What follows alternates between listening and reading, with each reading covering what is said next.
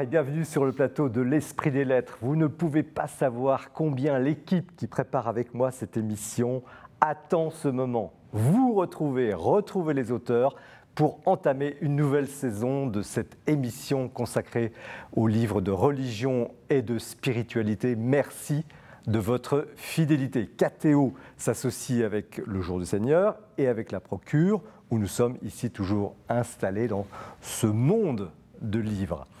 Nous commençons l'année en, en fanfare avec trois sujets sérieux, mais absolument passionnants. L'Ukraine. Avez-vous une idée des mille années d'histoire, de culture qui peuvent éclairer justement ce conflit? Le, euh, le Saint-Suaire à Turin, est-ce qu'il s'agit d'une supercherie ou d'une authentique relique? Et puis la question récurrente que nous avons souvent abordée sur ce plateau de l'évangélisation, de la mission de l'Église. Est-ce que les catholiques, et pourquoi les catholiques, auraient perdu leur ardeur?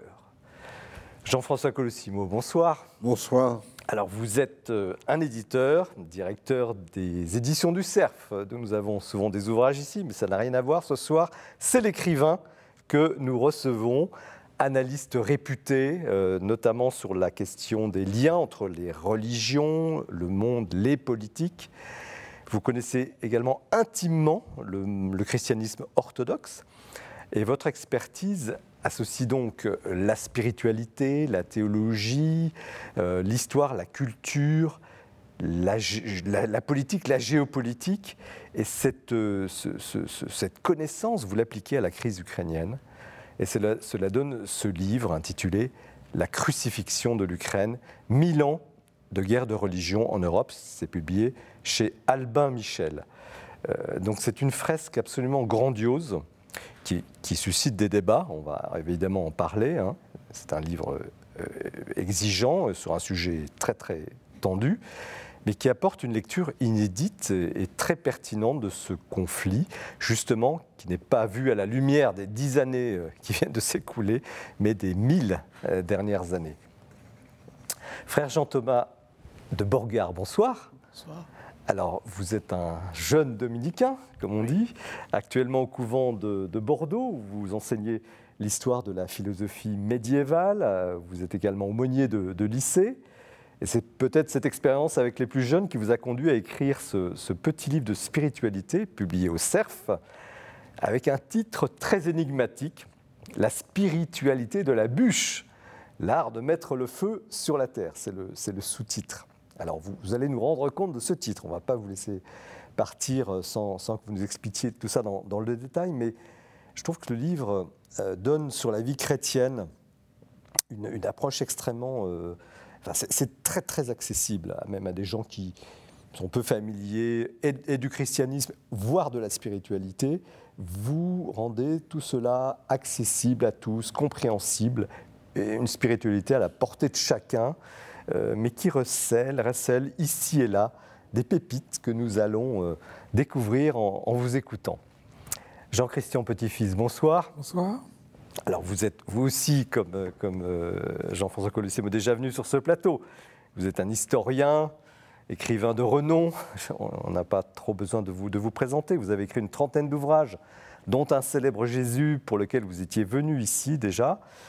Et alors vous, vous revenez avec une enquête. Euh, l'éditeur écrit, l'éditeur Talandier écrit l'enquête définitive hein, en bandeau de, de couverture. Je dirais pourquoi. Vous direz pourquoi sur l'une des énigmes les plus incroyables, à la fois ancienne et contemporaine, celle du, Saint-Suaire de Turin, donc titre de l'ouvrage, hein, Le Saint-Suaire de Turin, avec ce sous-titre Témoin de la passion de Jésus-Christ.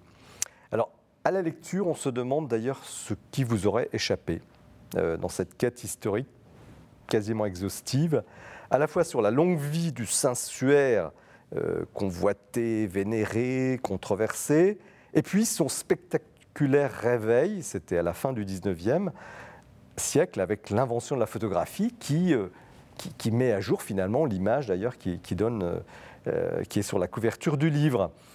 Et puis, il y a euh, l'épisode en 1989 de la datation carbone 14 qui remet en cause euh, la, nature de, l'objet et donc qui relance un débat.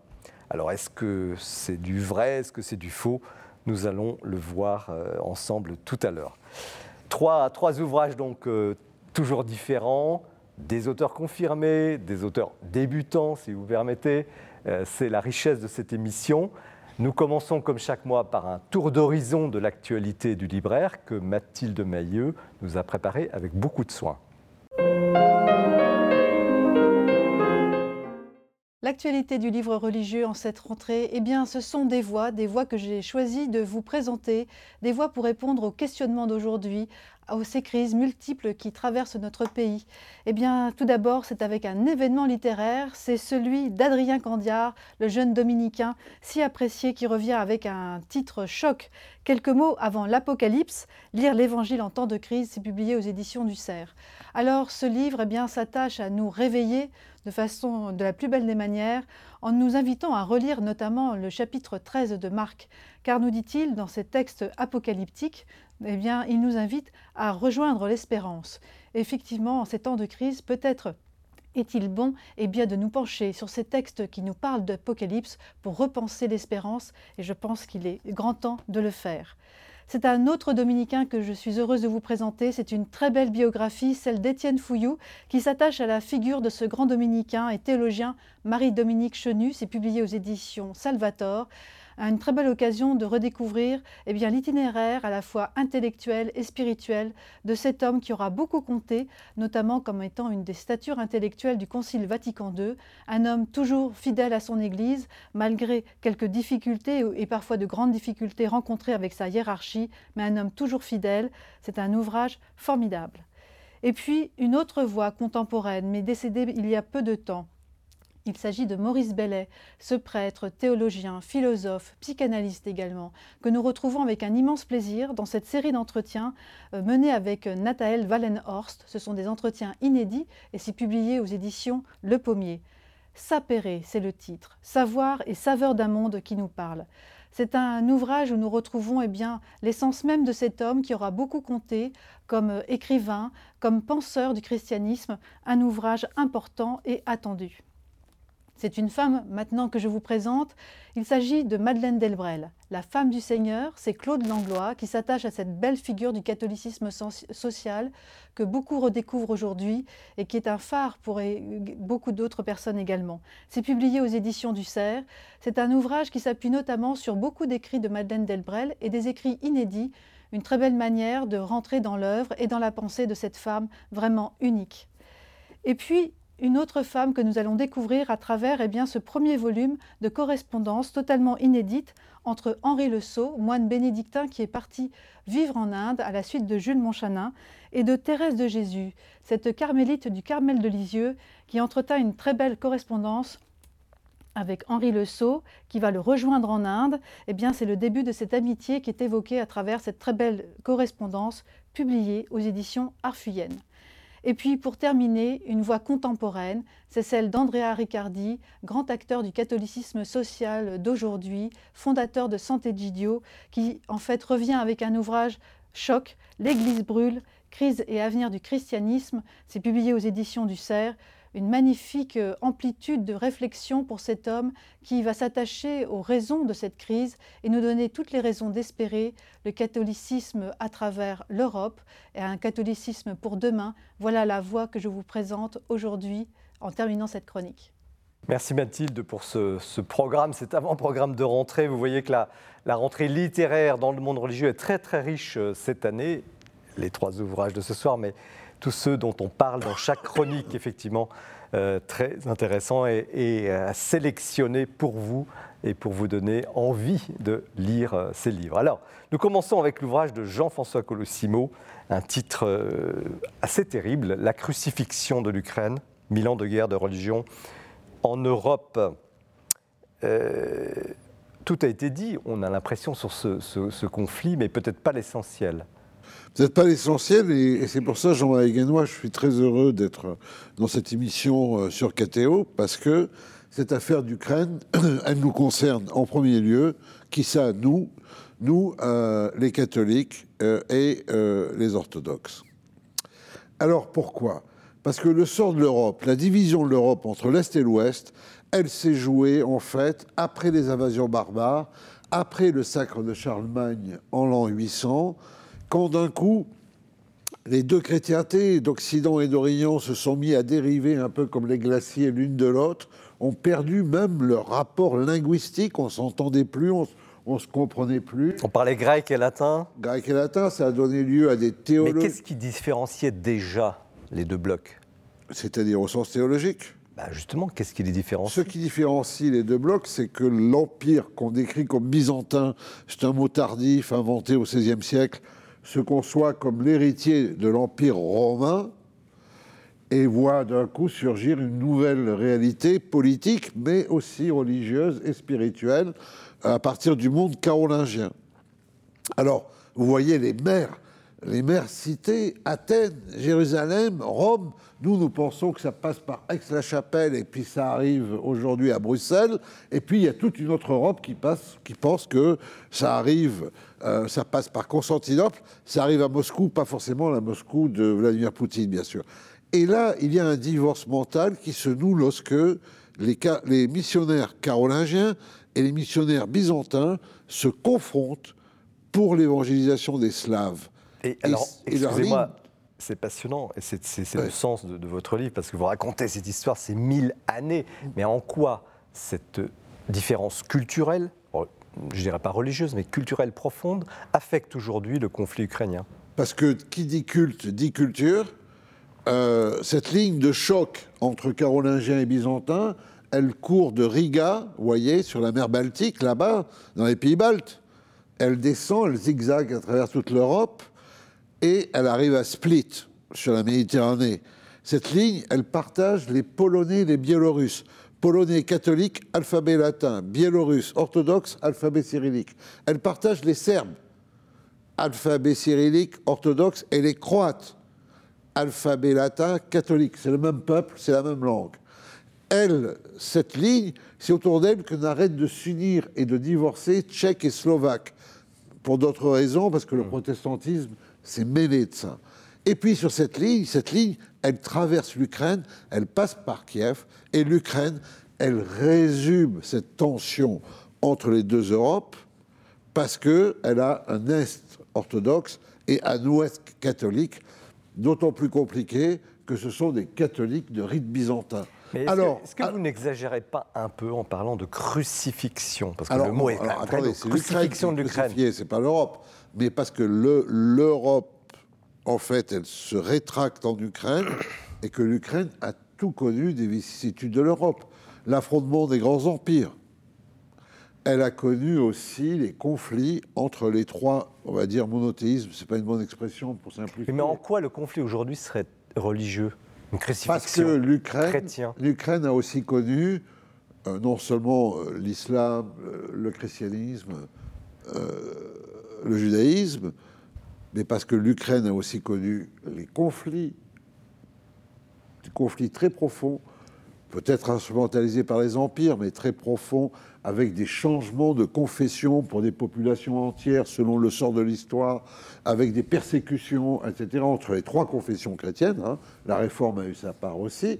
Et puis, pour finir, parce que l'Ukraine a été le pays des deux religions séculières lucifériennes du XXe siècle, puisqu'elle a connu l'Holodomor, la grande famine organisée par Staline, et la Shoah par balle, de- alors des millions de victimes. Elle a connu ces deux formes euh, euh, de totalitarisme. Encore une fois, les totalitarismes, c'est de la religiosité inversée, n'est-ce pas Donc elle a tout connu, tout ça. Elle n'a pas cessé d'être écartelée.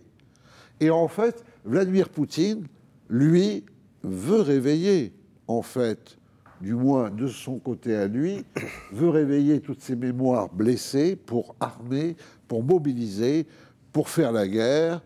Et en fait, euh, vous voyez, euh, je dirais qu'il euh, il manipule ses mémoires pour maximaliser le conflit.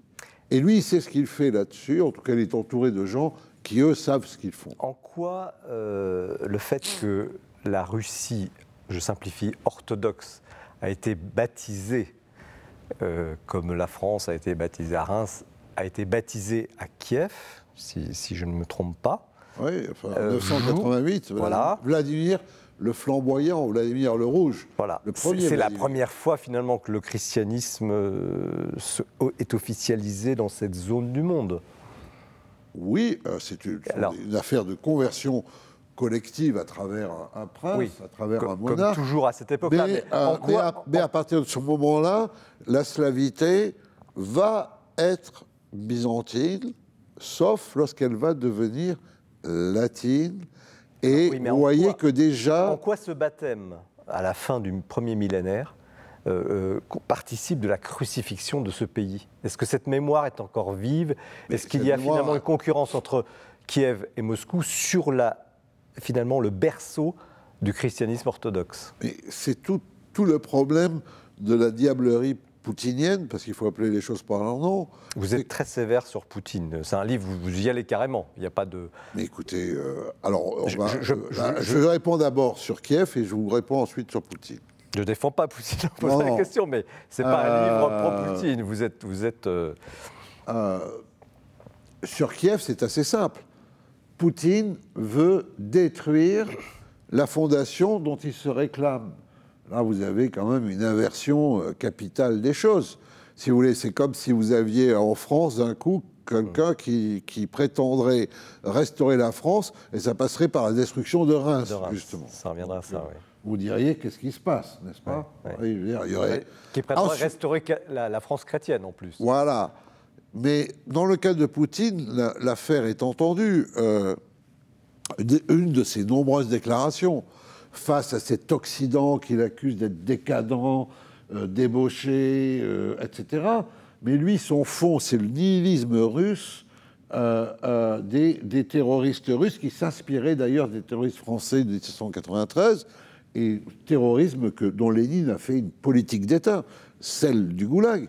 Euh, Poutine déclare, sans problème, vous voyez, il le déclare, euh, qu'il dit euh, Mais venez nous combattre, nous, nous sommes sanctifiés, nous irons tous au paradis, et vous, espèce de chien galeux décadent, il parle des Européens, vous irez tous en enfer, nous n'avons peur de rien. Qui parle comme ça? Oussama Ben Laden. Quelle est la différence entre Oussama Ben Laden et Vladimir Poutine aujourd'hui? Elle tient en un mot et un chiffre. 6300 ogives nucléaires que Ben Laden n'a jamais eu. On est face à une échappée nihiliste.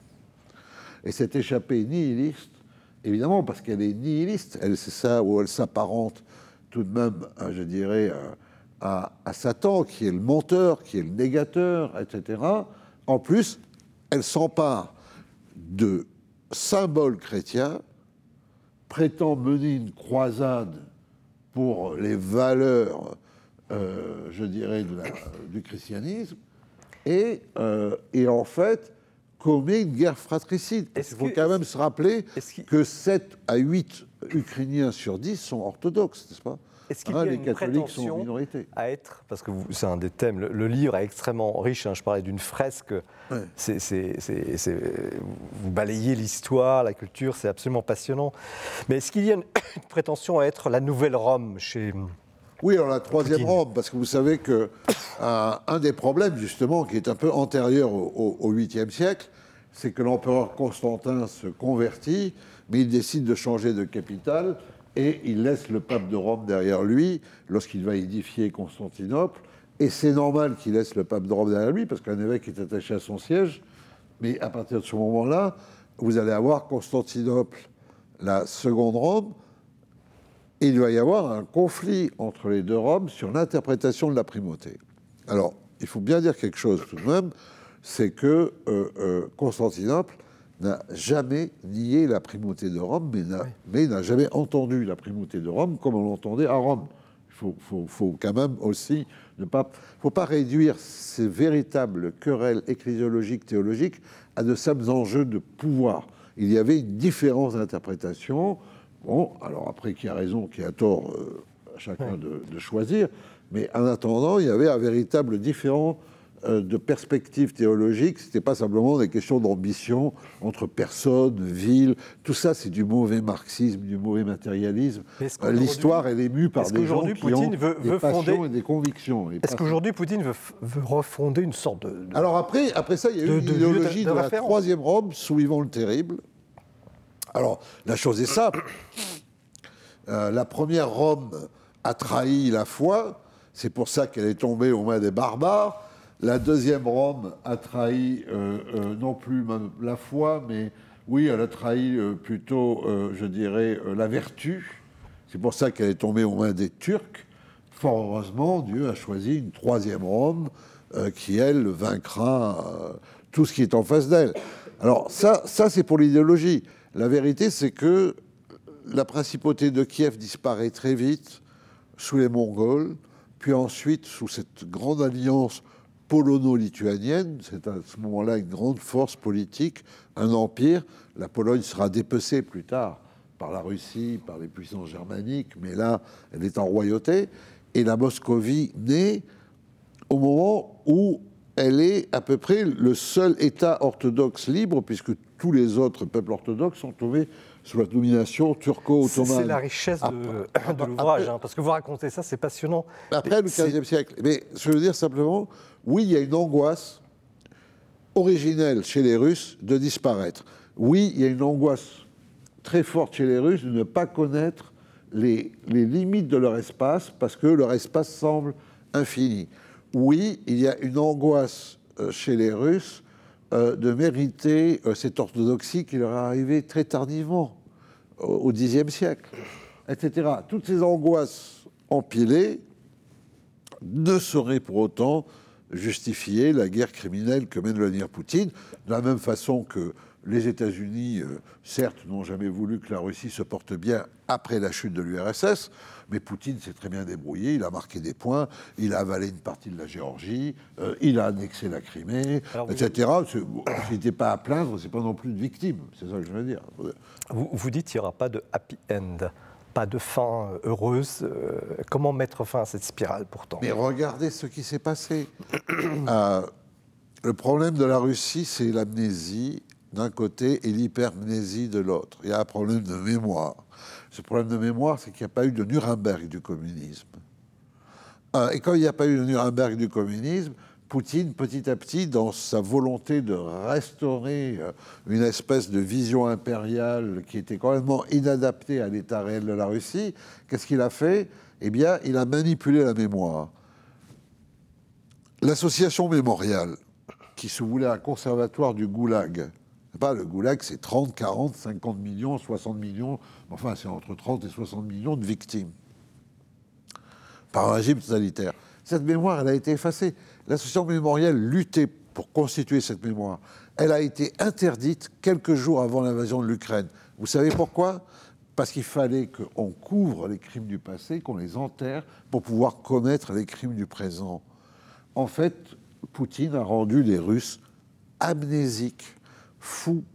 Et tous les Russes qui se sont proposés, en fait, pour dire la vérité, eh bien, aujourd'hui, ils sont en prison ou en exil. Vous avez vu qu'il y a des milliers de jeunes Russes qui partent de Russie aujourd'hui. En fait, quelque part, vous voyez, ce pays qu'on décrit si malade, et il l'est, nous donne une leçon de démocratie. Quand Navalny, euh, le dissident, euh, est empoisonné, survit parce qu'il arrive en Europe, repart à Moscou, il sait très bien ce qu'il attend. La prison, la colonie pénitentiaire et le supplice quotidien. Hum, hum. Mais il le fait parce qu'il y a cette force aussi. Alors, la Russie de Poutine, c'est pas la Russie. Euh, et donc Poutine est l'ennemi de la Russie. À nos invités sur votre livre. Poutine est l'ennemi de l'Ukraine, mais il est aussi l'ennemi de la Russie. Merci euh, Jean-François Colossimo. J'aimerais bien avoir l'avis de l'historien euh, Jean-Christian Petit-Fils sur euh, l'entreprise, déjà le livre, comment, comment Ah bah, c'est tout, à fait, remarquable parce que c'est dans la profondeur, dans la recherche des racines culturelles, cultuelles, qu'on comprend véritablement euh, cette, ce conflit. Hein. C'est pas en partant de l'année 91, de la dislocation de l'Union soviétique, qu'on peut véritablement euh, voir toutes les, euh, implications et, et, les conséquences. Moi, j'ai été très frappé dans votre livre de ces lignes de fracture, cette grande ligne qui va de Riga à Split que l'Ukraine, c'est la frontière. Hein. La Krajina, c'est la frontière en, Croatie aussi. Et au fond, on peut se demander si aujourd'hui, avec euh, l'éclosion et le renforcement du sentiment national en Ukraine, il ne va pas y avoir un déplacement de cette ligne de fracture, en ce sens que euh, l'orthodoxie euh, ukrainienne et puis le, la, culte gréco-latin euh, ne, vont pas se rapprocher contre le, contre Moscou, contre le patriarcat de, Moscou, donc déplacer cette, cette ligne de frontière. Jean-François Colossimo Oui, c'est Byzance qui a évangélisé Kiev, hein. c'est Constantinople. Et en fait, la métropole de Kiev a été le centre de l'orthodoxie slave euh, jusqu'au XVIe siècle, au moment où l'empire tsariste a commencé à avancer et s'est servi de l'Église russe pour asservir Kiev. Et en fait, euh, en 2019, le patriarche de Constantinople, Bartholomé, qui est le primat de l'orthodoxie, de 300 millions d'orthodoxes à le monde, qui est très lié d'amitié avec euh, le pape François, c'est lui qui a donné son indépendance ecclésiastique à l'Ukraine. Est-ce qu'il n'a pas commis une erreur à ce moment-là? Tout le monde disait qu'il a commis une erreur. Aujourd'hui, ça se révèle prophétique. Comment on pouvait rester orthodoxe en Ukraine en étant dépendant d'un patriarche, Kirill en l'occurrence, qui était le premier turiféraire de Vladimir Poutine et qui justifiait les agressions russes contre l'Ukraine, la Crimée, le Donbass depuis 2014. Que ça pourrait aller jusqu'au basculement, à retour à, et Constantinople. et on ne pouvait pas être orthodoxe et dépendre. Ça, c'était depuis en fait l'indépendance. Est-ce qu'aujourd'hui, l'orthodoxie russe pourrait revenir à, Constantinople? Est-ce que la question de Jean-Christian Petit-Fils, est-ce qu'aujourd'hui l'orthodoxie russe les orthodoxes pourraient revenir à, Constantinople? Euh, ils n'ont pas à revenir à Constantinople. Aujourd'hui, ils, ont ce qu'on appelle l'autocéphalie. Ils sont constitués en. Non, je parle des Russes. Je parle de ce, de, ce monde qui serait dégoûté par l'attitude du patriarcat. Ah, écoutez, ah. Euh, bah, Bartholomé, c'est, je crois, le 200 63e patriarche de Constantinople et Kirill, c'est le 16e ou 17e patriarche de Moscou. Ça donne une idée quand même sur la précarité de ce patriarcat qui d'ailleurs a été érigé par Constantinople. La vérité, c'est pas ça. La vérité, c'est que euh, Kirill est l'homme d'un pacte scellé dans les années 1970 par Nicodème de Leningrad, euh, parce que l'Église russe devait survivre. Elle avait donné plus de martyrs que 20 siècles de christianisme en totalité, tout ça à peu près en, quelques dizaines d'années, il fallait qu'elle survive. Elle avait déjà tâché de survivre sous Staline, elle devait resurvivre. Il y a un pacte qui a été lié avec le Politburo. L'Église allait témoigner de la grandeur de l'Union soviétique, de son pacifisme, dénoncer l'Amérique euh, au Conseil œcuménique des Églises, à l'UNESCO, à l'ONU et partout ailleurs et l'État allait un peu desserrer son étau. Le problème, c'est que déjà, c'était vraiment questionnable. Pour la petite histoire, le métropolite Nicodème de Leningrad euh, est mort dans les bras de Jean-Paul Ier lors du brévissime pontificat de Jean-Paul Ier d'une crise cardiaque. alors, cette collusion, attendez, il faut qu'on donne la parole à chacun. J'ai envie de demander une question impossible, hein, mais je m'adresse aux dominicains. Cette collusion euh, politico-religieuse euh, que dénonce Jean-François Colossimo, Comment ça vous apparaît-elle en tant que religieux, en tant que religieux catholique, en tant que théologien? Alors, ce qui m'a frappé, au début, j'étais un petit peu surpris dans la lecture du livre de M. Colossimo par la présentation, euh, dans un premier temps, un peu synthétique, et notamment, il y a un moment, euh, toute une série de binômes oppositionnels euh, entre le monde orthodoxe et le monde catholique, et où il mettait la politique du côté catholique. ce qui, effectivement, compte tenu de la suite de l'histoire, était quand même assez, au minimum, un peu amusant ou tragique.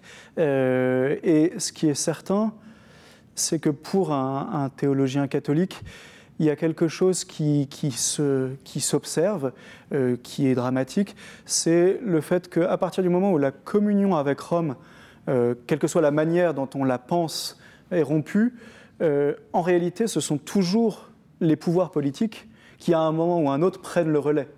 Le fait d'avoir la papauté, avec toutes ses limites et tout ce qu'on veut, ça permet à minima une certaine forme d'indépendance vis-à-vis des pouvoirs politiques, qui est le talon d'Achille, à mon avis, de, de l'orthodoxie en règle générale, et singulièrement, effectivement, et particulièrement ces dernières années, du patriarcat de Moscou. ça, c'est sûr, avec en plus une sorte de force centrifuge, centripète, je ne sais jamais dans quel sens c'est, euh, qui est que plus euh, on s'écarte de la communion avec Rome, plus en réalité on se fragmente. C'est pas seulement euh, un des blocs qui s'écartent, vous, vous preniez l'image des, glaciers qui s'écartent, mais c'est que quand on s'écarte de la primauté romaine, encore une fois, avec toutes les modulations qu'on peut mettre sur ce qu'on entend par la primauté romaine, en règle générale, on aboutit à une fragmentation. Ça a été le cas dans le monde orthodoxe, ça a été le cas dans le monde protestant éminemment. Euh, et ça, c'est vraiment assez dommageable. moi, je n'adhère pas du tout euh, à cette vision-là, qui est une vision très convenue sur le monde orthodoxe. Oui. Euh, et très, oui, non, et puis très, très lointaine.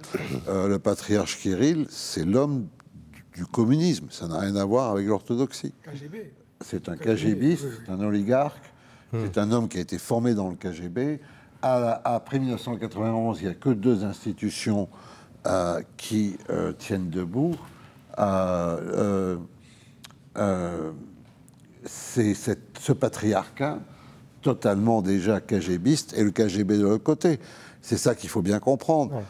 et ce qu'il faut bien comprendre, c'est que l'Église russe, dans sa nature intrinsèque, elle a tellement été soumise au pouvoir politique que entre 1917 et 1941, elle n'a donné que 600 évêques, 40 euh, 000 prêtres, 120 000 moines et moniales martyrs. Bon, hmm. Bon, c'est pas tout à fait un score d'inféodation au pouvoir politique, n'est-ce pas Bien sûr. Hein, on aimerait d'ailleurs que toutes les églises puissent en dire autant, et que quand on regarde dans les Balkans, on pourrait aussi trouver par exemple, des comportements au sujet des oustachis croates, dans leur volonté génocidaire sur les Serbes. Donc je ne suis pas sûr qu'il faille faire des comptes comme ça, parce que mais je crois que... Si vous permettez, parce que le, plateau... Non, mais je vous dis, je ne crois pas que ça soit une très bonne idée. La dernière, dernière mot à Jean-Christian Posivis, c'est cette espèce de, à la fois d'attraction, manipulation du pouvoir politique sur le pouvoir religieux, émancipation. Est-ce qu'il est, est qu'il y a des exemples dans l'histoire où, finalement euh, la religion, les religions arrivent à trouver leur indépendance et leur rôle dans la société. C'est très, difficile toute l'histoire de, la France, la lutte contre euh, la, papauté, euh, contre la théocratie. On n'en sortira jamais. Euh, voilà, c'est des luttes complexes et, finalement, c'est vrai que la séparation de l'Église et de l'État n'est pas la plus mauvaise solution parce que ça, ça évite l'empiètement du pouvoir politique sur la religion, qui a été très souvent le cas, plutôt que l'inverse. Ce livre est passionnant et de passion, parce qu'il est écrit avec beaucoup de raison et beaucoup de passion. Vous rendez magnifiquement ces, mille ans de guerre de religion en Europe chez Albin Michel. C'est un livre qui ne laisse pas du tout indifférent. Euh, vous voyez d'ailleurs notre, notre débat et, plateau, et c'est le sens aussi de cette émission. Euh, merci euh, Jean-François Colossimo. Alors, l'émission galope parce que les, thèmes sont effectivement très intéressants et c'est déjà l'heure du coup de cœur qui est présenté par Jean-François Rode.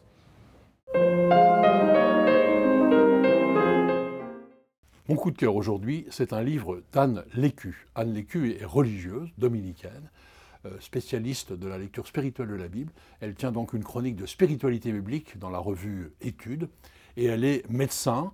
Elle exerce en milieu carcéral depuis 25 ans, en particulier à Fleury-Mérogis.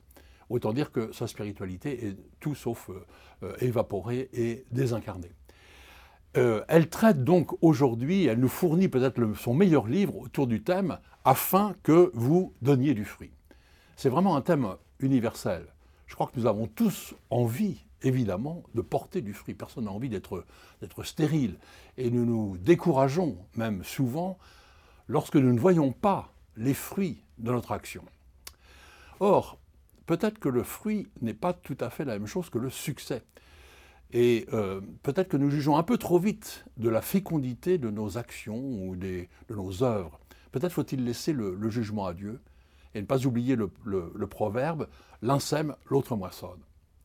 Enfin, ce thème de porter du fruit traverse évidemment toute la Bible, l'Ancien et Nouveau Testament. Et c'est le premier mérite peut-être de ce livre que d'être une magistrale leçon de lecture de la Bible.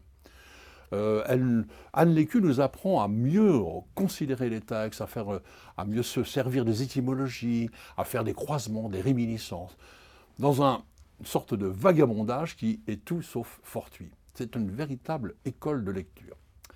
Alors, pour traiter ce thème, eh bien, Anne Lécu reprend toutes les grandes métaphores de, la Bible, en commençant évidemment par l'arbre euh, du Jardin d'Éden, l'arbre de la connaissance, le fruit défendu, mais euh, en traitant aussi évidemment euh, les matriarches stériles, le figuier de Jérémie, mais aussi le figuier, vous vous rappelez dans, ce, dans ce, cet épisode de l'Évangile très curieux où Jésus se fâche contre un figuier qui ne donne pas de fruits alors que ce n'est pas la saison. Euh, évidemment, le blé, euh, Anne Lécu fait une relecture de la parabole du sommeur pour essayer de comprendre ce que c'est qu'une euh, parole juste et féconde. Et la vigne, évidemment. Alors, donc, je vous assure, laissez-vous porter par cette experte pour goûter les fruits de l'esprit. Et je vous le garantis, ce livre lui-même est un fruit savoureux et nourrissant. Merci Jean-François. Nous avons reçu plusieurs fois Anne Lécu sur ce plateau. C'était effectivement toujours riche et surtout une expérience hors norme. Nous continuons cette émission avec le livre du frère Jean-Thomas de Beauregard, jeune dominicain, La spiritualité de la bûche. Donc l'art de mettre le feu sur la terre, pas le feu euh, nucléaire. On change de sujet, cette fois quelque chose de plus, apaisé. Euh, d'abord un petit mot sur vous. Euh, quel est votre votre parcours euh, en, en, quelques... Alors, euh, d'abord, ça fait 10 ans que je suis dominicain. Euh, J'ai 35 ans. ça fait 3 ans que je suis prêtre. Et donc, effectivement, depuis lors, outre des études complémentaires, là maintenant, j'enseigne pour les frères dominicains en formation. Et puis, j'ai différents apostolats. Qu'est-ce qui vous a conduit dans cette voie? Qu'est-ce qui m'a conduit dans cette voie? Bah, Le bon Dieu, j'espère, d'abord, dans un premier temps. Euh, et puis, euh, moi, je faisais des études en sciences politiques euh, dans l'école du même nom à Paris. et je me suis intéressé. Vous prépariez les grands concours Je préparais les concours administratifs, comme tout bon Sciences Po qui se respecte. Dans l'ENA Et l'ENA, entre autres. Et, en fait, je, je m'étais assez vite aperçu que j'étais pas forcément un grand mystique et que donc il fallait que je travaille l'intelligence de la foi et euh, un prêtre m'avait mis sur la piste de saint Thomas d'Aquin, et puis aussi de Journay, de Maritain, et de fil en aiguille. Euh, je suis allé jusqu'au berceau de saint Thomas et donc jusqu'aux Dominicains. Euh, voilà, comme Vous avez toujours eu la foi? J'ai toujours eu la foi. Je venais d'une famille catholique, pratiquante. J'ai même un autre frère qui est prêtre. et sans sans les grands bouleversements qui peuvent, euh, qui peuvent avoir lieu à l'adolescence, où on met tout en cause. C'est passé assez paisiblement d'une foi reçue par les parents à une foi personnelle parce qu'il y avait des relais, que ce soit intellectuels. Si vous croisez des gens euh, ou des gens qui nous regardent, qui s'interrogeraient sur votre habit, qu'est-ce que vous diriez Qu'est-ce que c'est qu'un dominicain? Qu'est-ce que c'est qu'un dominicain? Euh, C'est un drôle de type qui passe beaucoup de temps à étudier, à prier et à prêcher, et qui fait tout ça entouré de frères. Euh, et c'est vraiment, les, je dirais, les quatre piliers de la vie dominicaine. Euh, la vie commune, la vie de prière, l'étude et la prédication, avec un lien très fort justement entre l'étude et la prédication, parce que on a une prédication qui s'adresse d'abord à l'intelligence Évidemment, elle s'adresse aussi au cœur, heureusement, euh, mais aussi à l'intelligence parce que euh, les émotions, ça fait, euh, c'est un peu sinusoïdal et ça peut nous conduire en divers endroits. Quand on a réussi à toucher une intelligence, la foi peut gagner en stabilité et puis tout simplement en intelligence, tout simplement. Et, c'est toujours bon d'avoir une foi un peu intelligente. D'où l'importance des livres. Ça, ça, fait la synthèse entre la, la prédication. Alors. Euh, je, brûle, je brûle, oui, de vous poser la question sur euh, le titre, parce que la spiritualité de la bûche, euh, qu'est-ce que ça veut dire L'art de mettre le feu sur la terre, bon, ok, admettons, mais la bûche, qu'est-ce que ça vient faire Alors, la spiritualité de la bûche, ça m'était venu, en fait, en, discutant, et puis il avait fait une petite homélie là-dessus avec un frère de ma province, le frère Alain Kilissi, que peut-être mmh, certains des, spectateurs connaissent parce qu'il a beaucoup écrit, c'est un grand prédicateur, et qui disait, bon les, grands mystiques du Carmel nous parlent du fait que l'âme va être enflammée par l'Esprit Saint, brûlée de charité, être divinisée, pour prendre un thème cher à l'orthodoxie, euh, par la grâce.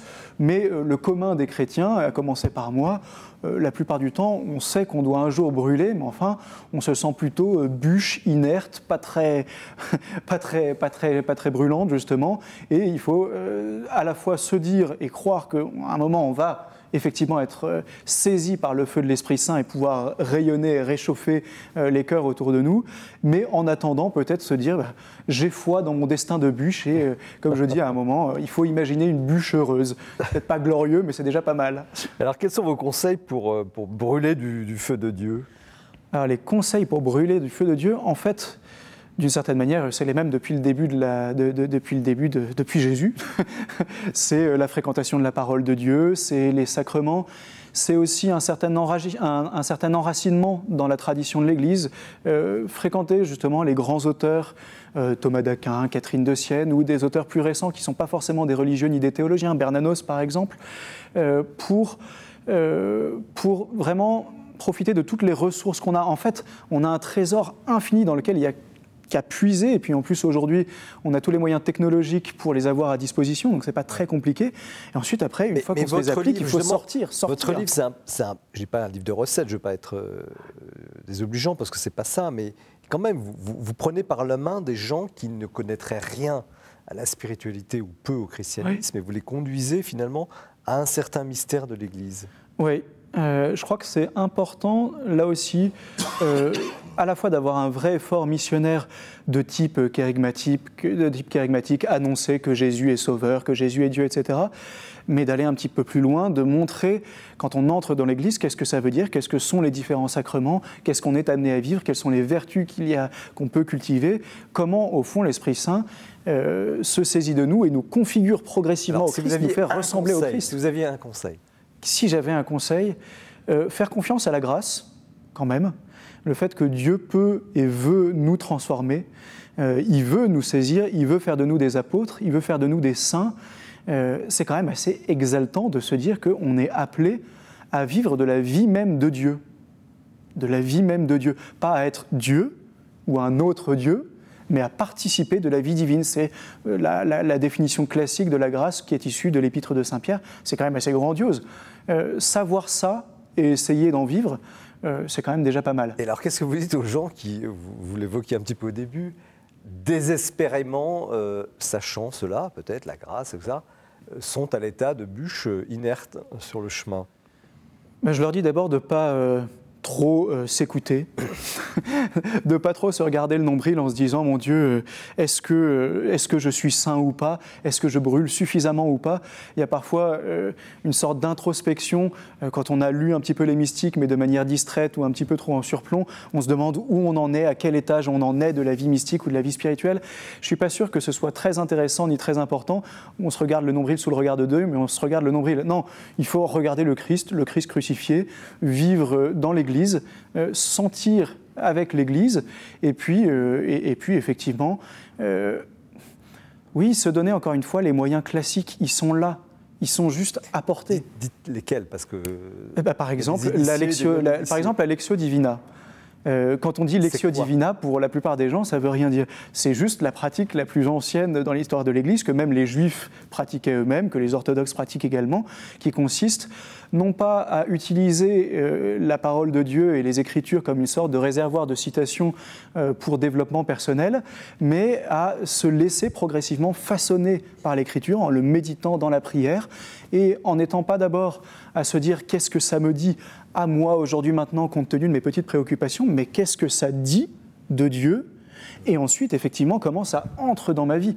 Et ça, euh, les moines euh, et, puis, euh, et puis beaucoup d'autres spirituels disent, alors certains vont tracer une sorte d'itinéraire de comment est-ce qu'on lit la Bible avec des étapes. On peut le faire de manière beaucoup plus simple, mais en tout cas, fréquenter la parole de Dieu pour se laisser façonner par elle, c'est capital. C'est peut-être une des redécouvertes, on a un peu glosé trop là-dessus de, de, Vatican II, mais c'est quand même assez vrai, de nous mettre accessible à tout le peuple chrétien et pas seulement au clerc, la Bible. Est-ce que l'Église n'a pas, parce que dans votre livre, il y a, effectivement cette, cette, voie pédagogique euh, vers la spiritualité, puis il y a aussi euh, finalement une certaine critique que vous adressez à l'Église d'être euh, un, peu, un peu devenue justement un peu froide, avoir perdu son ardeur, sa ferveur. Alors, qu'est-ce que, est-ce qu'on a encore le droit aujourd'hui de parler de sa foi comme vous le faites?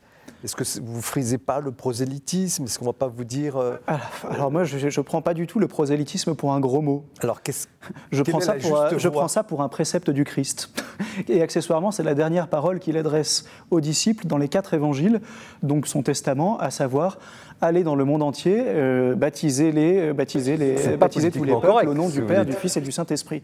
Alors, si c'est la dernière parole du Christ, me semble-t-il qu'on peut la prendre un peu au sérieux. pourquoi l'Église aujourd'hui a peur de Je crois qu'il y a une forme euh, un petit peu lénifiante euh, de qui conçoit l'évangélisation comme quelque chose qui va agresser les gens dans ce qu'ils sont, dans leurs convictions. Non, évidemment, s'il s'agit de forcer les gens, euh, là, euh, là, on n'est plus, plus dans l'ordre de la foi, qui est nécessairement une démarche libre. Mais en revanche, pour qu'elle soit libre, il faut encore qu'elle soit proposée de manière explicite, qu'on dise ce qu'on est, ce qu'on croit, et qu'on respecte suffisamment l'autre, justement, pour le croire capable de recevoir ce qu'on a à dire. Souvent, on dit ah bah, je ne vais pas leur annoncer le Christ, je ne vais pas évangéliser parce que je veux le respecter en tant qu'agnostique, en tant qu'athée, en tant que musulman, en tant que tout ce que vous voulez. Mais si je ne lui dis jamais, et si je ne lui fais jamais confiance pour qu'il accueille la vérité, et la seule vérité qui sauve, qui est celle du Christ, en fait, je ne le respecte pas du tout.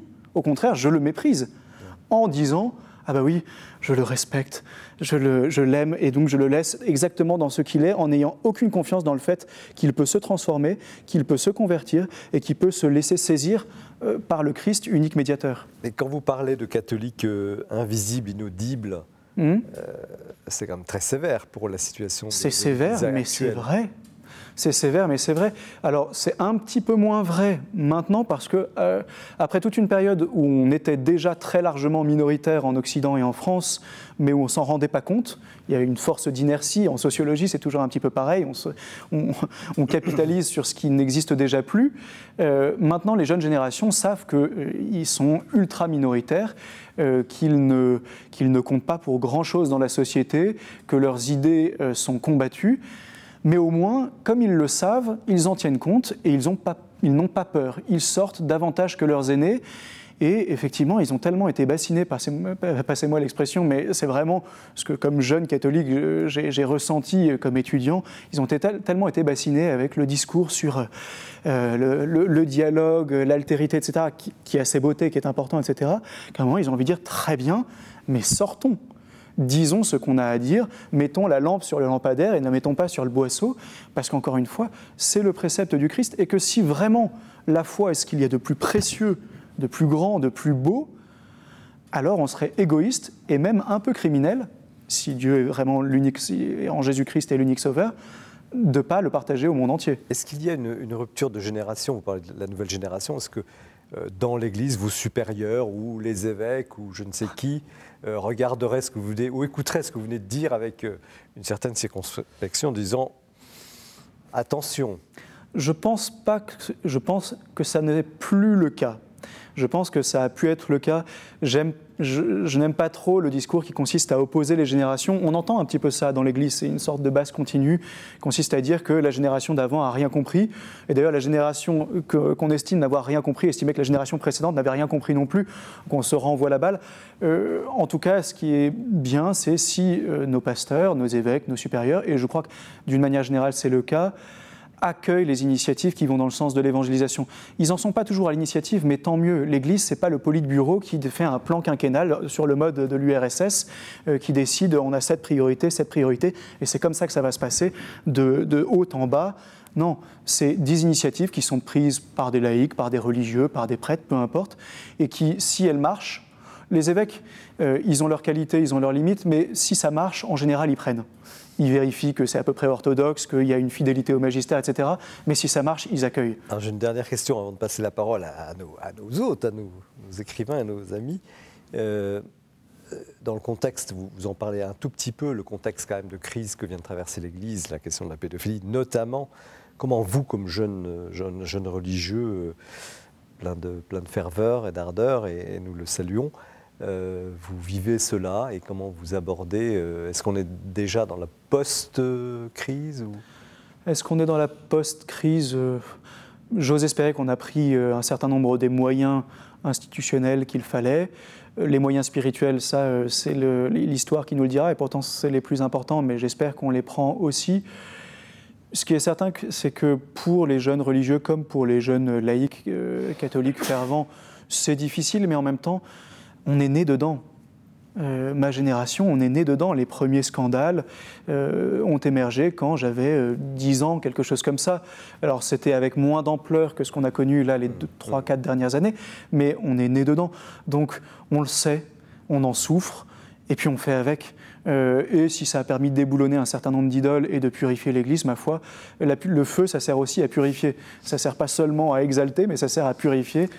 C'est fait pour. messieurs, alors, comment vous prenez ce, Moi, j'ai trouvé ce, témoignage? Formidable, 150 pages, euh, et euh, tout y est dans, dans, la puissance du, christianisme. Ça, nous change euh, profondément, en tout cas moi, de ce catholicisme cotonneux, bisounours, qu'on peut rencontrer dans certaines paroisses. Peut-être pas tellement à Paris, mais en province, dans, dans les campagnes. Euh, on voit un christianisme moribond et, justement le feu qui s'éteint. Hein. alors que là, euh, nous avons euh, dans ce livre eh ben, les, paroles radicales du, Christ et puis en même temps cette tension qui existe entre ces paroles radicales inapplicables évidemment. Si, ton œil commet un péché, arrache-le. Bon, il y, a une violence inouïe de, Jésus et de l'autre côté, dans, cette tension de la corde, il y a la, grâce et la miséricorde de, Dieu. Donc le christianisme se situe dans cette tension-là. Et si on, relâche la corde, ben, tout s'écronde, tout s'effondre. C'est ça qui m'a marqué et je trouve que vraiment ce livre mérite d'être lu, médité. Ça va de, la prière, de l'oraison, à la nécessaire euh, annonce de, à temps et à contre-temps de, la parole de Dieu. Euh, c'est très dans la lignée de, Jean, Saint Jean-Paul II et de, Benoît XVI, je dirais. Jean-François Colossimo. C'est difficile. Bah, nous, nous avons, je dois le dire tout de même, parce qu'on ne veut pas truquer les choses, nous avons été très heureux et très honorés d'accueillir ce livre euh, aux éditions du CERF. Alors je ne voudrais pas non plus que cette conversation, qui a été tout à fait fabuleuse, euh, donne une image, euh, effectivement, alors le père de Beauregard, il est comme ça, il est comme le prophète Isaïe, le zèle pour ta maison me dévore, Seigneur. ça fait du bien, non? Mais ça fait beaucoup de bien. Surtout dans une mais période sachons quand même que ce livre est un livre ouvert qui s'adresse aux gens dans leur vie. Euh, c'est pas un livre pour des super-héros. c'est pas des... Peut-être même qu'il y a des gens dont la foi vacille, comme parfois la flamme dans la bûche vacille, qui trouveront aussi du réconfort. Je voudrais dire que c'est un livre euh, qui euh, est exigeant, mais totalement exigeant d'humanité profonde et, d'attention à la fragilité humaine aussi, mmh. n'est-ce mmh. pas? Et ça, je mmh. crois qu'il faut quand même le dire, parce que c'est un des signes, un tout petit peu, évidemment, il en fait partie, euh, et c'est magnifique, du fait que c'est cristallisé autour euh, du CERF, dans le CERF, euh, qui a simplement fait qu'accueillir ce mouvement, euh, tous ces dominicains, jeunes, très jeunes, moins jeunes, etc., mais qui participent vraiment d'une espèce d'école de spiritualité qui puise énormément dans la Sainte Écriture, dans la Bible, mais qui s'adresse aussi aux gens dans la quotidienneté. Il y a une espèce, alors ils sont tous différents, ils ne pensent pas tous pareil, mais ils ont un style comme ça, et on le voit là, qui est un style, je dirais, d'une immense proximité avec l'homme et la femme d'aujourd'hui. Tel qu'il est. Euh, et tel, qu'il est dans, son péché, mais surtout dans sa vulnérabilité, dans sa fragilité, dans son malheur, dans son amertume, etc. Et il y a vraiment un mouvement. Ce, feu, il réchauffe aussi. Mmh il ne fait pas que, il montre, il montre fait pas, voilà, il ne fait pas que purifier, parce que je crois que c'était ça aussi. Euh, un titre surprenant, tu vois, le spirituel de la bûche. Bon, tu vois, je ne sais pas qui a eu cette idée, l'éditeur Non, non, c'est tout à fait l'auteur. D'ailleurs, l'éditeur aurait pu avoir un peu des doutes, euh, je veux dire. Mais ce qu'il y a de convaincant, c'est que la bûche, elle se consume pour les autres aussi. Et ça, ça me semble aussi euh, très important. Et donc, on voit que là, on a une voix nouvelle dans cette polyphonie Hein, c'est une mhm. polyphonie euh, qui se nourrit de la province dominicaine de France, de celle de Toulouse, qui se nourrit euh, de l'Institut dominicain du Caire, de l'école biblique de Jérusalem, de l'Université de Fribourg, c'est une polyphonie d'expression française. Hein, hein parler de l'ordre dominicain, c'est quand même pas mal. Promoteur de l'ordre. On devrait vous nommer promoteur de l'ordre. Mais euh, euh, et non, je crois que c'est ça. Et là, on en a un très bel exemple. Et vraiment, on a reçu ce livre.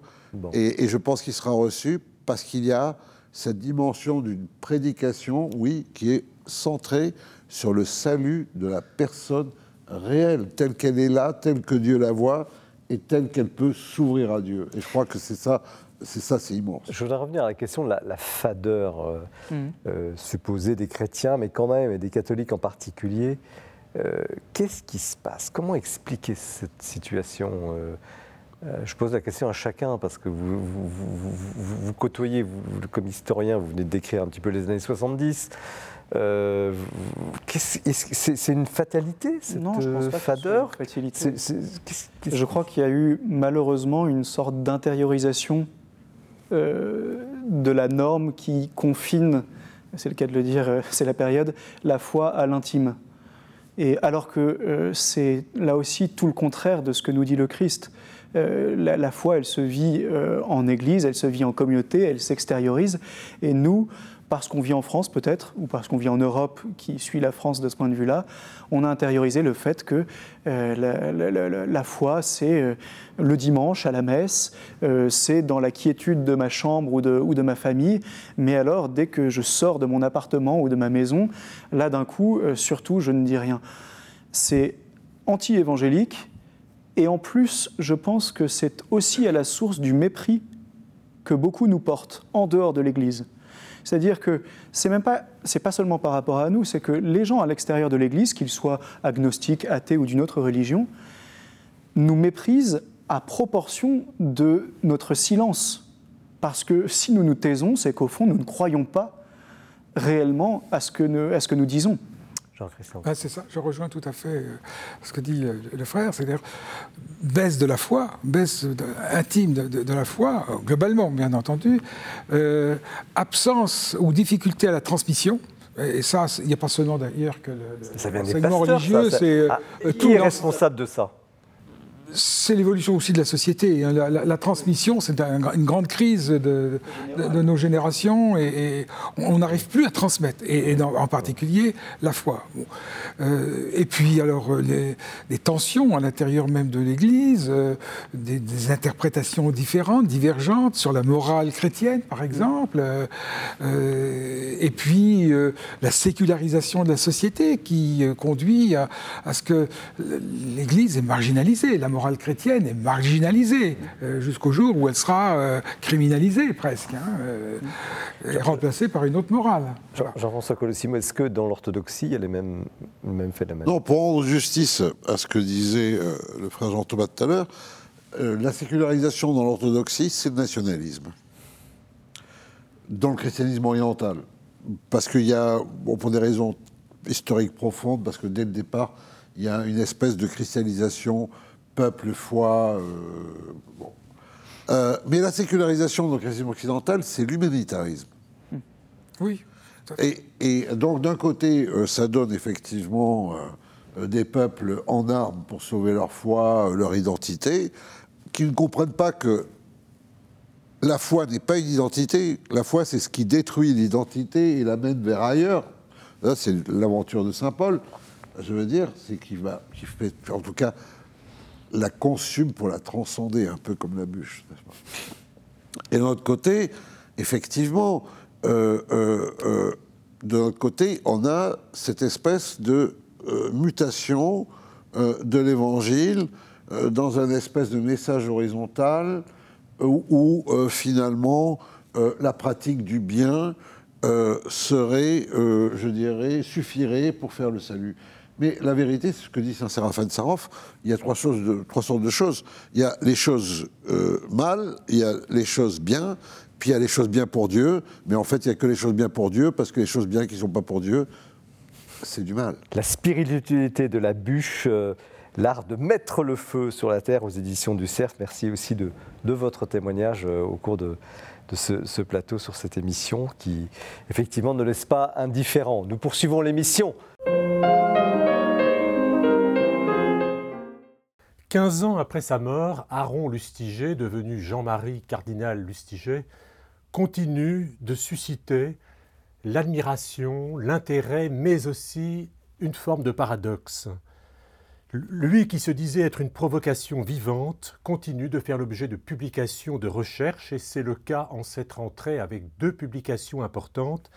La première est publiée chez l'excellent éditeur Les Presses universitaires de Rennes sous la direction de Denis Pelletier et de Benoît Pellistrandi et s'appelle Jean-Marie Lustiger entre crise et recomposition catholique, un volume extrêmement bien fait, extrêmement bien construit qui nous fait revisiter toute une vingtaine d'années d'histoire du christianisme et d'Église en France. Autre publication, ce sont les actes de, deux colloques qui s'étaient tenus en 2017 et 2021 au Bernardin et que les éditions des Bernardins et Paroles et Silence publient sous le titre Un juif cardinal, Aaron Jean-Marie Lustiger, qu'en est-il de l'héritage? Son parcours hors du commun, il faut bien le dire, le cardinal Lustiger l'a raconté dans un livre qui s'appelait Le choix de Dieu, je dis à l'imparfait parce que malheureusement, ce livre publié aux éditions De Fallois n'est plus du tout pour le moment édité et je lance un appel aux éditeurs pour qu'on puisse profiter de ce livre d'entretien publié en 1987 qui est un titre qui avait fait un événement considérable. Il ne faut pas oublier l'excellente biographie qu'Henri Tinck qui fut pendant longtemps le spécialiste des questions religieuses au monde, a publié chez Grasset Jean-Marie Lustiger, le cardinal prophète.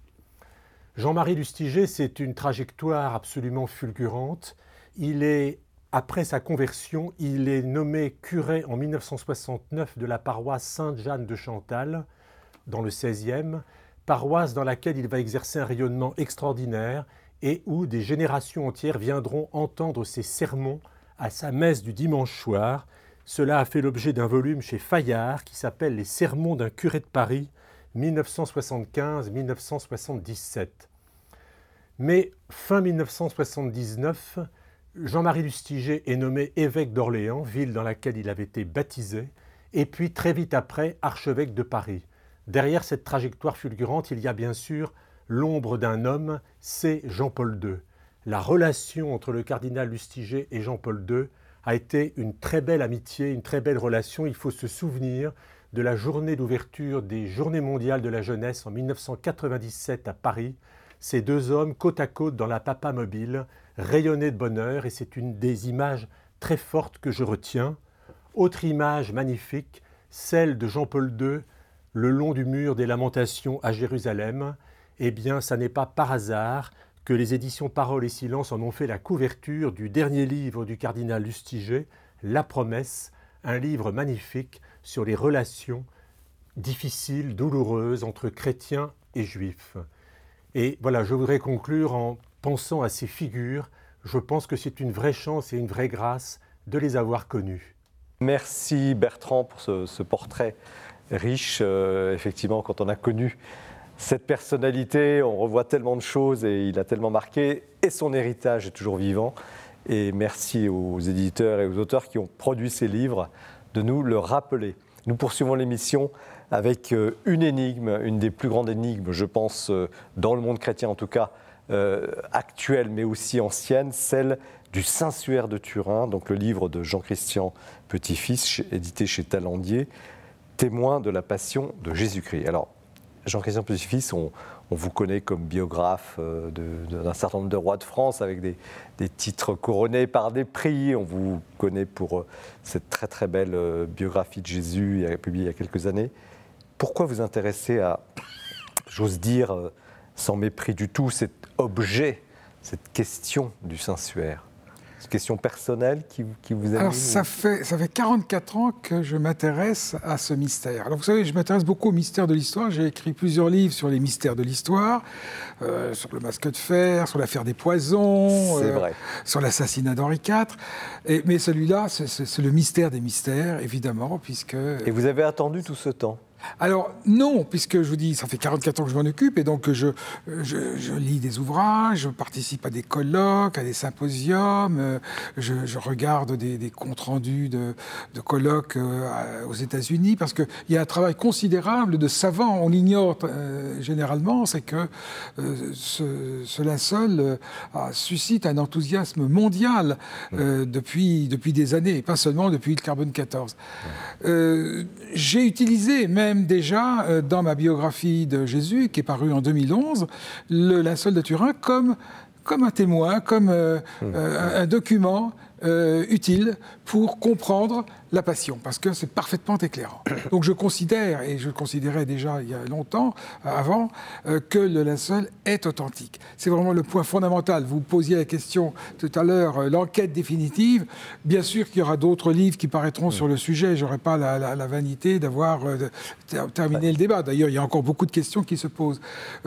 Peut-être y aura-t-il encore des expériences, quoique ça devient un peu on va difficile. En parler, on va parler. Mais, ce livre, il est en ce sens définitif parce qu'on ne peut plus reculer, on ne peut plus aller en arrière, on ne peut plus dire c'est un, linge médiéval, on ne peut plus dire c'est peut-être le linceul de, de, Jésus. Avant, avant d'aborder ces, questions, euh, pour ceux qui connaissent mal, parce qu'il y a des gens qui, qui, ont, ils voient l'image, bon là, tout le monde, tout le monde peut-on dire, connaît cette image. Mais qu'est-ce que c'est que ce, linceul?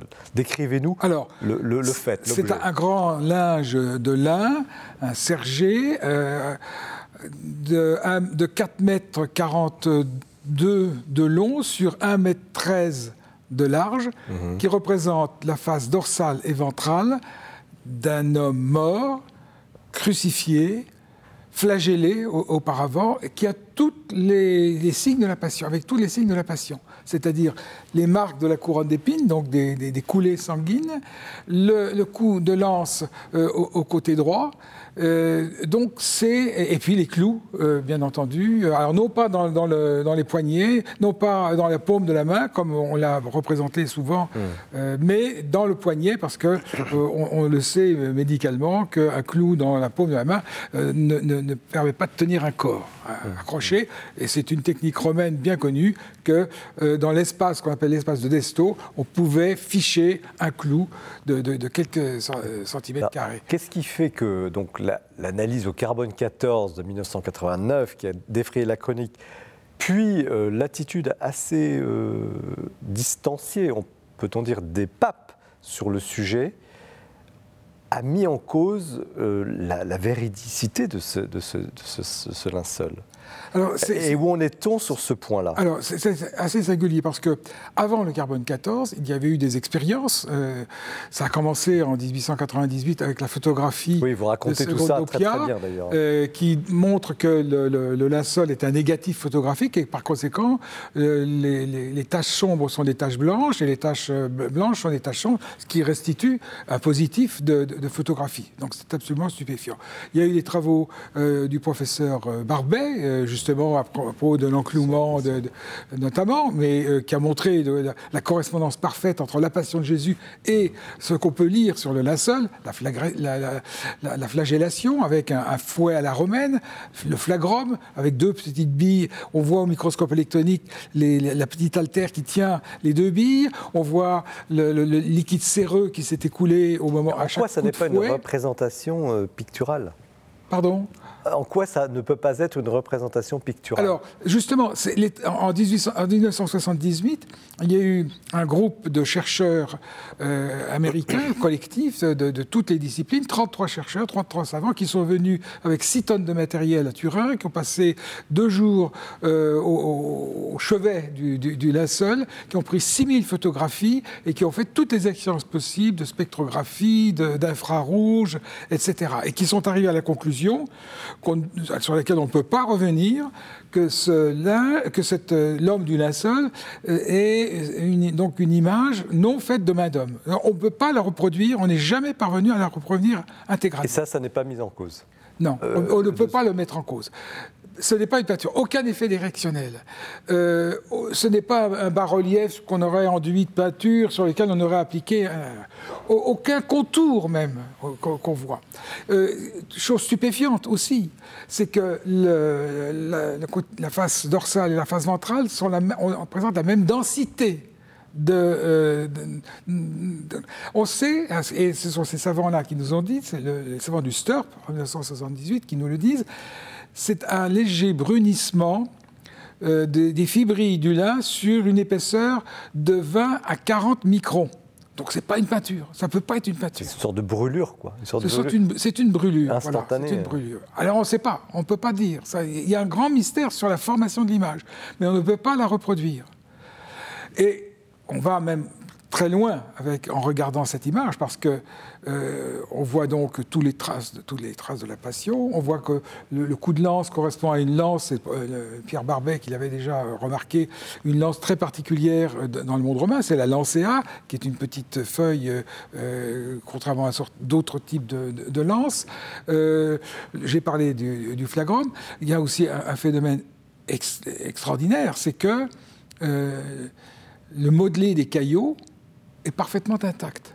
Donc comment ce corps d'un crucifié, parce que ça ne peut être que le corps d'un crucifié, il n'y a pas d'autre solution, a-t-il pu sortir de ce lâche ça nous conduit très loin. Comment euh, était-il en état d'apesanteur, puisqu'il y, avait euh, l'image dorsale et l'image ventrale présentent la même densité de, luminosité et, d'image. Euh, aucune trace de décomposition.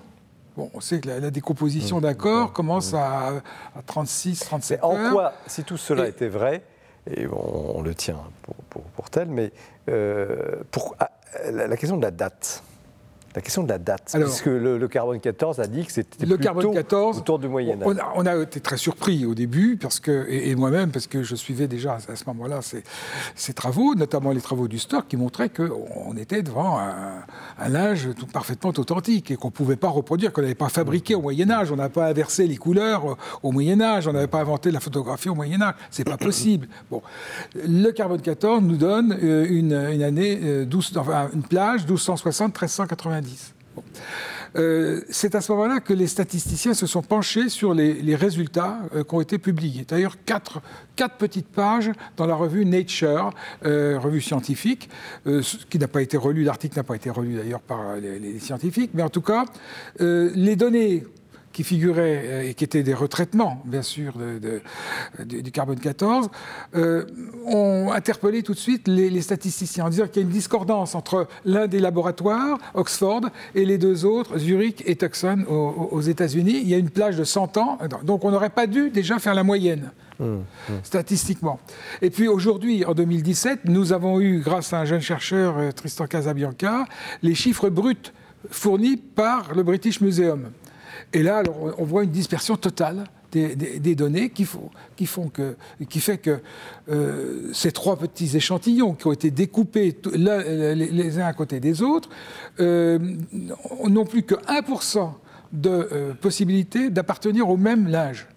Il n'y a pas eu, de, statistiquement, il n'y a pas eu bien entendu, de substitution, comme certains l'ont raconté, euh, complotistes. Ça aurait été rajouté, c'est des ajouts au, linceul alors, on, euh, alors, on l'a cherché longtemps. Euh, en 1997, un savant a, dit que c'était prenant des présences de champignons. Il y avait donc un traitement qui n'avait pas été fait pour nettoyer suffisamment le linge en, 1988 dans les protocoles. D'ailleurs, les, radiocarbonistes n'ont pas respecté. Mais est-ce qu'il faudrait refaire une datation?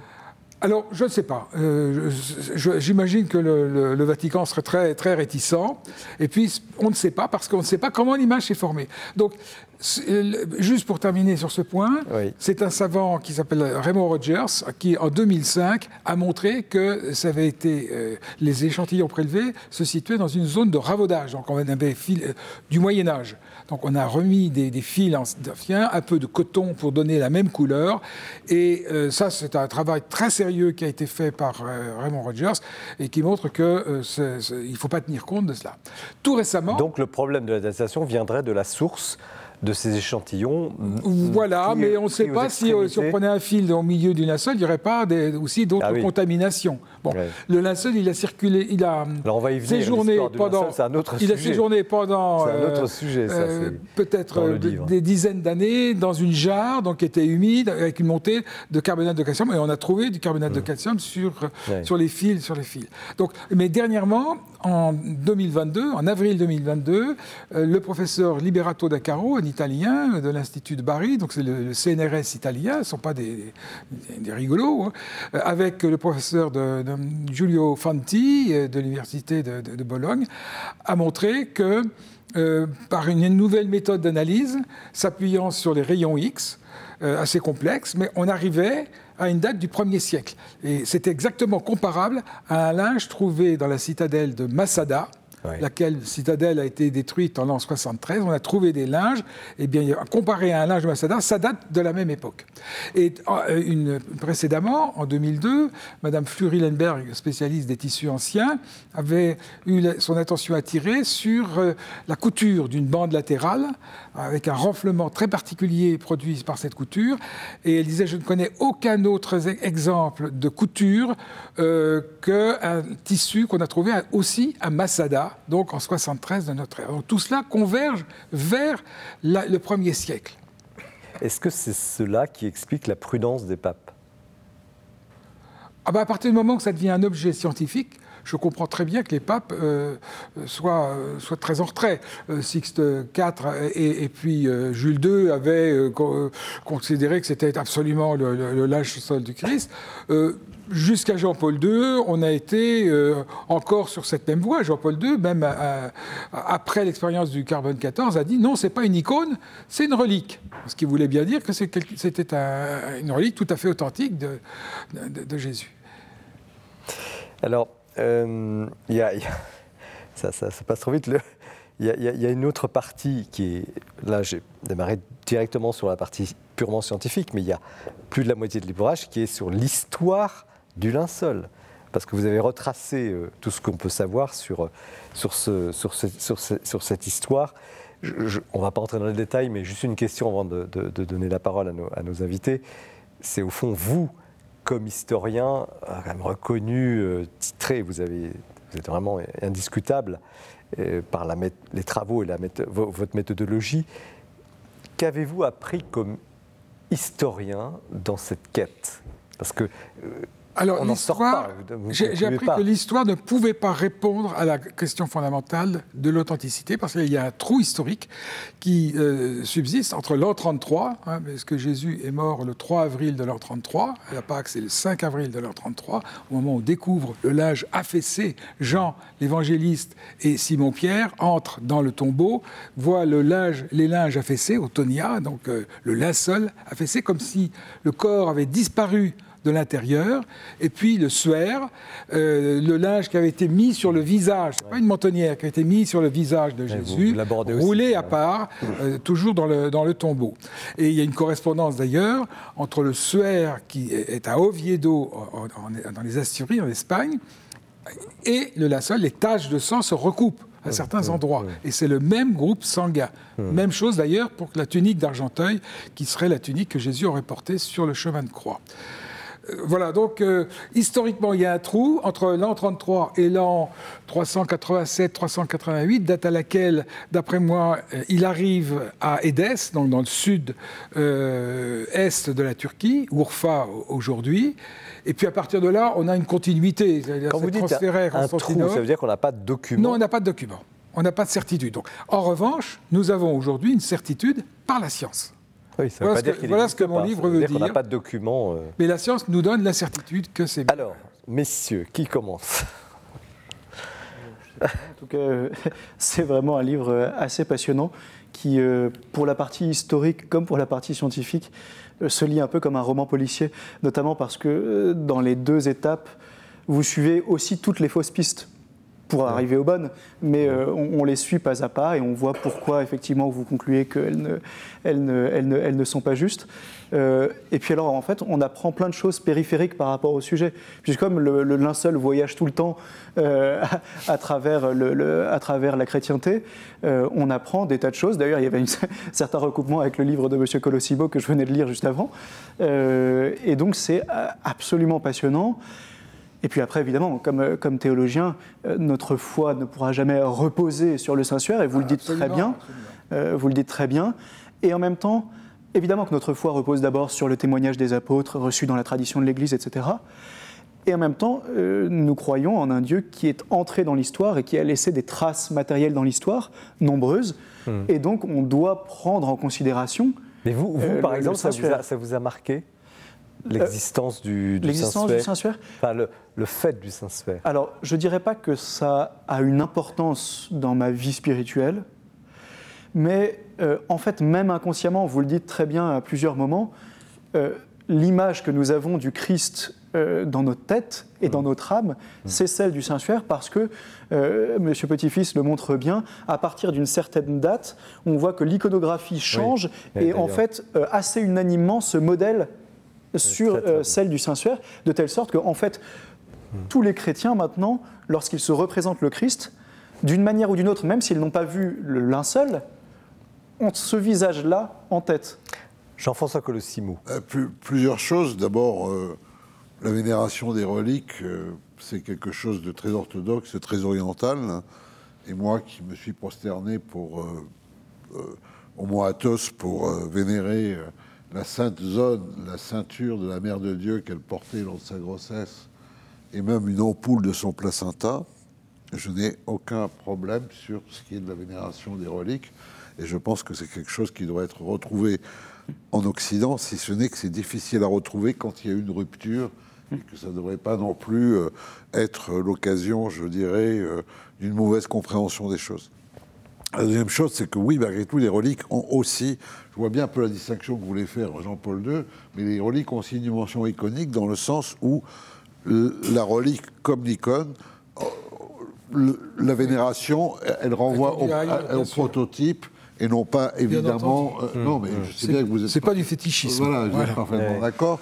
Voilà. Ensuite, il y a un peu des problèmes vus d'un point de vue oriental sur le Saint-Suaire, c'est que à moins, et bon, Jean-Christian Petit-Fils le montre, enfin, à moins de considérer que ce mandilion d'Édesse, ce qui semble improbable d'un point de vue oriental, parce qu'un mandilion, c'est pas un suaire, mais à moins de ça, on ne comprend pas très bien pourquoi cette relique, si elle avait été si importante, aurait, été, soit passée en dessous des radars dans, tout le monde oriental avant qu'elle arrive en Occident. Ensuite, probablement le monde oriental, et après je viens à la fin, poserait comme problème un peu pourquoi le Christ ressuscité aurait-il laissé comme de lui-même une image quand même d'un mort. Ça pose un peu des, ça poserait des questions un peu sur certaines conceptions occidentales. Vous savez, Dostoïevski s'émouvant de devant le Christ un peu trop. Toutes ces questions dites, c'est un livre magnifique. C'est un livre d'un immense historien, on le savait déjà, mais c'est un historien qui, je dirais, là, se dévoile un peu plus, sans se dévoiler vraiment, c'est pas son genre, euh, dans son intimité. Moi, je ne le savais pas, il a fallu que je vienne ici, 44 ans de sa vie, euh, je veux dire par là, il y a un lien entre. Et, on, vous remercie pour ça, parce que. Entre son talent d'historien, pour avoir lu entre son immense, immense talent et, euh, et ce Saint-Suaire, dont on l'a dit, euh, finalement, les papes ne s'engagent pas vraiment dessus. Mais est-ce que c'est ça la question?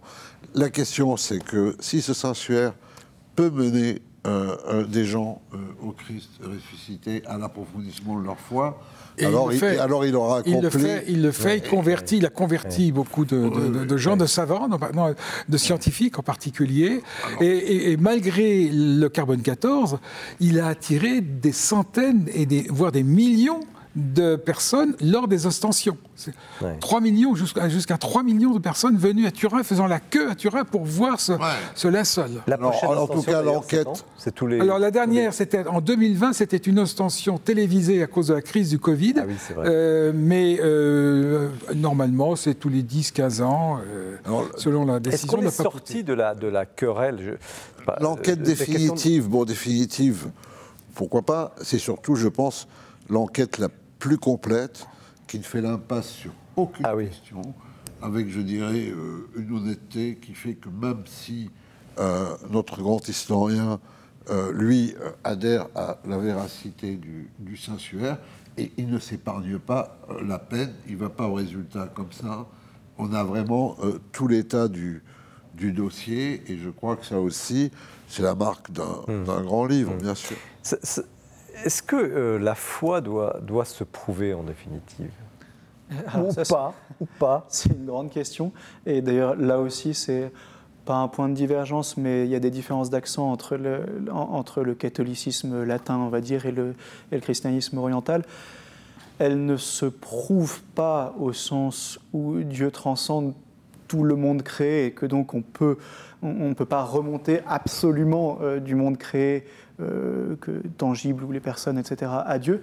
En même temps, euh, il y a des, les fameuses voies de l'existence de Dieu, mais les voies de l'existence de Dieu, dans le meilleur des cas, et quand elles sont bonnes, comme c'est le cas par exemple chez saint Thomas d'Aquin, des, voies philosophiques, des voies philosophiques de l'existence de Dieu, elles vont nous mener à l'existence d'un premier principe, éventuellement créateur, ce qui est déjà énorme. Mmh, mmh. Euh, mais elles ne vont pas nous mener au Dieu trinitaire, au Dieu de Jésus-Christ. Tout ça, euh, saint Thomas d'ailleurs le dit euh, à plusieurs reprises, autant le Dieu unique, on peut le montrer par la raison. On pourrait discuter de est-ce que c'est mmh. vrai ou pas, mais on va dire, on peut le montrer par des démonstrations philosophiques. En revanche, le Dieu, en tant qu'il est trinitaire, Père, Fils et Saint-Esprit, et qu'il s'est incarné en Jésus-Christ, ça, on a absolument besoin de la révélation et de la, et de la grâce pour pouvoir y arriver et pouvoir y adhérer. Oui, alors ça c'est vrai, je dis pas pour le passé, mais justement la nouvelle, la nouveauté, c'est que cet objet que l'on croyait, euh, cher et mort, si vous me permettez, ressuscite euh, avec l'invention de la photographie, puis ressuscite d'une certaine manière, ou en tout cas est remis en cause, mais avec la, question du carbone 14, et puis ça rebondit, vous venez d'expliquer pourquoi. Donc là, c'est la science elle-même qui, par des outils, tendrait, alors le débat existe, à, dire, bah oui, c'est probablement vrai. En tout cas, on, peut dire que ça n'est pas une représentation, ça c'est certain. Euh, on ne sait pas comment ça s'est fait. C'est pas une question de foi, c'est très clair. C'est pas une question de foi. Et le ça serait un faux, que ça ne changerait pas ma foi, ça ne changerait pas euh, notre foi. Euh, Mais est-ce qu'il n'y aurait pas quelque chose là dans cette, dans cette étape de l'humanité où la, science arrive à maîtriser tellement de choses qu'elle arriverait un jour à dire mais elle ne prouverait rien pour ceux qui ne veulent rien entendre, pour ceux qui ne veulent pas voir, pour ceux qui ne prêtent pas l'oreille.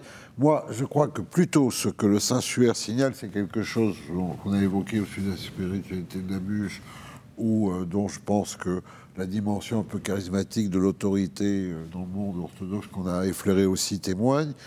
Euh, en fait, il faudrait que nous n'ayons pas peur de renouer avec une certaine familiarité avec l'invisible qui ne soit pas évidemment une familiarité irrationnelle, mais nous, sommes, nous avons une foi dans l'incarnation.